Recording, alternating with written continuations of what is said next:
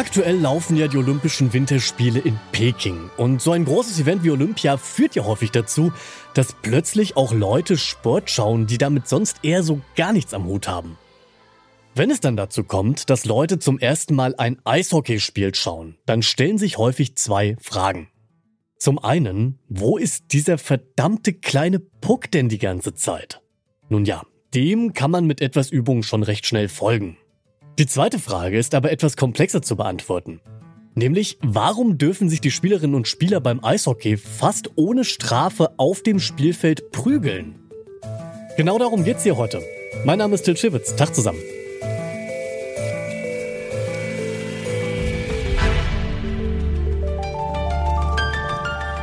Zurück zum Thema.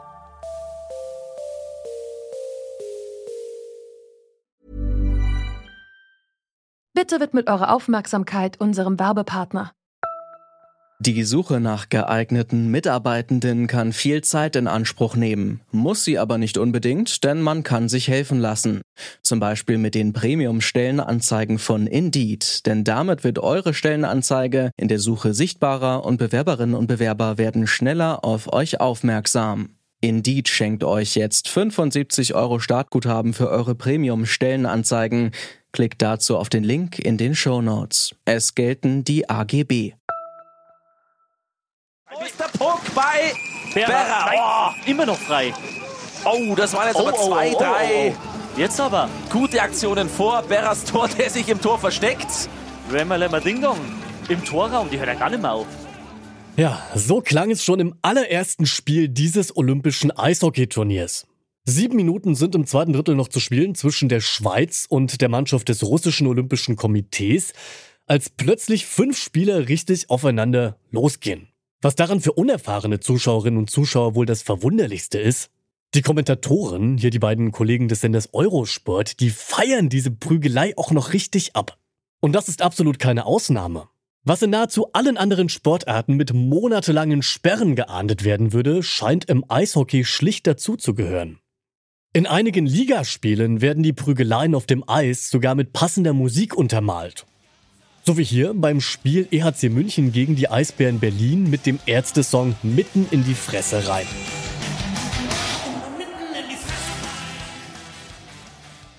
Und auch für die Fans sind diese Faustkämpfe ein echtes Highlight. Wenn man halt sieht, okay, da stehen jetzt zwei Spieler voneinander, es geht halt wirklich so, so ein Schuss durch die Arena oder durch die Eishallen. So, das ist nochmal elektrisierend. Also wenn es sich um eine richtig schöne, satte Prügelei handelt, und ich rede dann Handschuhe fallen lassen, Helm fallen lassen und ordentlich im Stehen so lange sich auf die Mütze geben, bis einer liegt, dann wird ja eh unterbrochen. Also da ist eindeutig der Fall, dass heute noch äh, mit, mit großer Freude im Publikum reagiert wird. Das erzählen der Eishockey-Blogger Heiko Sauer und davor der Fanbeauftragte der Eisbären Berlin, Florian Eckert. Die beiden besuchen seit vielen, vielen Jahren die Spiele der D E L, der Deutschen Eishockey-Liga. Und diese D E L hat zu Beginn der aktuellen Saison einige Regeländerungen vorgenommen, die man noch auf der Website nachlesen kann. Eine davon betrifft auch die sogenannten Faustkämpfe. Bislang wurden Schlägereien meistens mit zwei plus zwei plus zehn Strafminuten geahndet. Das ändert sich in der kommenden Saison. Sollten beide Kombattanten den Faustkampf aus der Emotion heraussuchen, kann der Schiedsrichter jetzt fünf Strafminuten verhängen. Richtig gehört. In der deutschen Eishockeyliga wurde die Strafe für Prügeleien zu Beginn der aktuellen Saison nicht etwa verschärft, sondern abgemildert.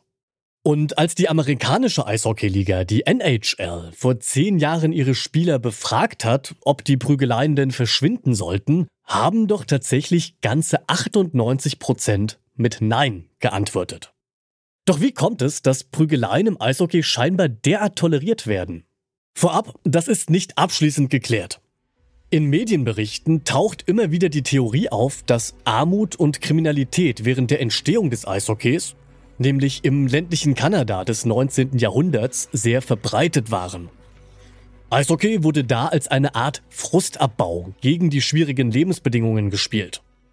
Und deshalb ist der körperliche Aspekt beim Eishockey von Beginn an dabei gewesen, der laut Blogger Heiko Sauer eben auch zu einigen Prügeleien führt.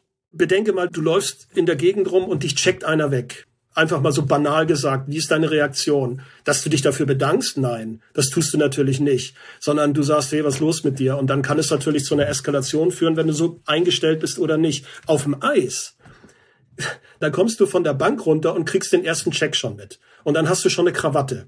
Und dann passiert's eben auch mal. Und wenn einer eine kurze Lunte hat, da gibt es ja nun in Amerika deutlich mehr als bei uns wahrscheinlich, hier fallen mir jetzt nicht mehr so ganz viele ein, aber dann passiert einfach mal äh, eine Schubserei und aus einer Schubserei kann dann auch gern mal etwas mehr werden. Dabei betont Heiko Sauer aber, dass diese Faustkämpfe in den seltensten Fällen der Grund für ernsthafte Verletzungen seien.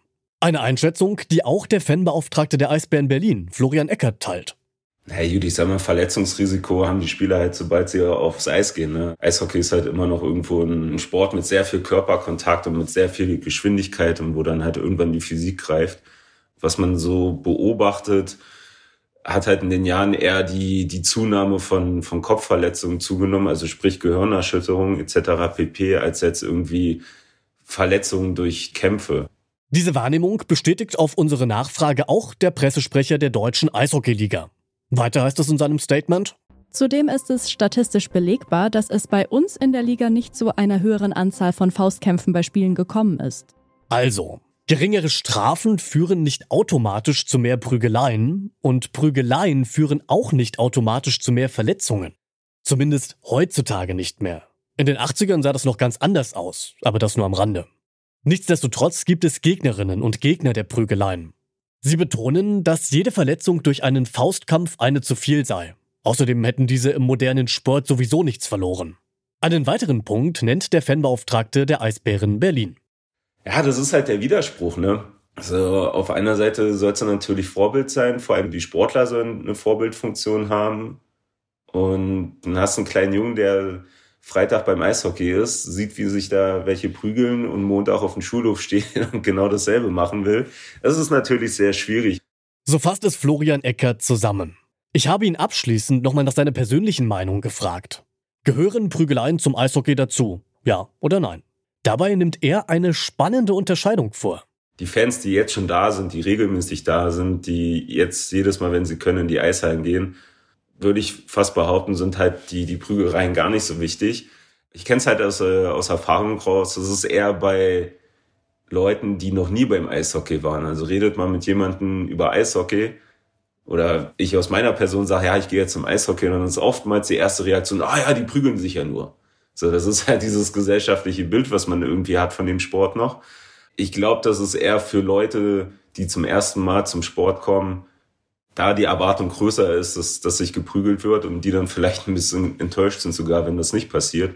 Von daher, also ja, ab einem bestimmten Punkt, glaube ich, wäre es schade, wenn es so gar nicht mehr stattfinden würde.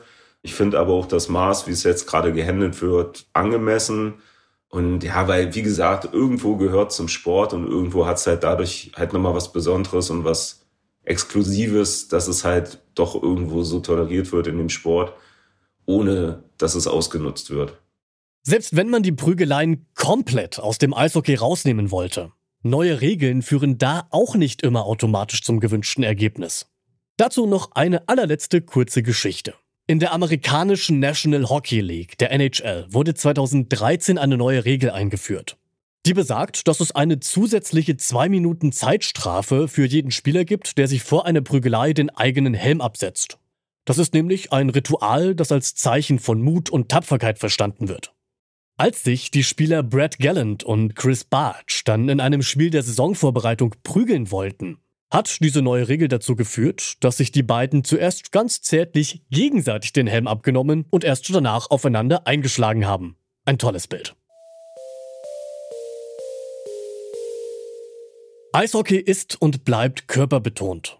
So will es die historische D N A des Sports, so wollen es die Fans und so wollen es auch die Spieler. Das mag sicherlich nicht allen gefallen. Doch was an dieser Stelle auch gesagt werden muss: Abgesehen von wenigen Ausnahmen führen Eishockeyprügeleien heute kaum noch zu ernsthaften Verletzungen. Und auch wenn sie über die vergangenen Jahre schon weniger geworden sind, ganz verschwinden werden sie wohl nie. Völlig egal, was sich die Ligen für Regelungen einfallen lassen. Und damit sind wir raus für heute. An der Redaktion dieser Folge hat Charlotte Thiermann mitgearbeitet, im Schnitt saß Andreas Propeller und mein Name ist Till Schievitz. Danke fürs Zuhören und macht's gut, ihr Lieben. Bis zum nächsten Mal. Zurück zum Thema vom Podcast Radio Detektor F M.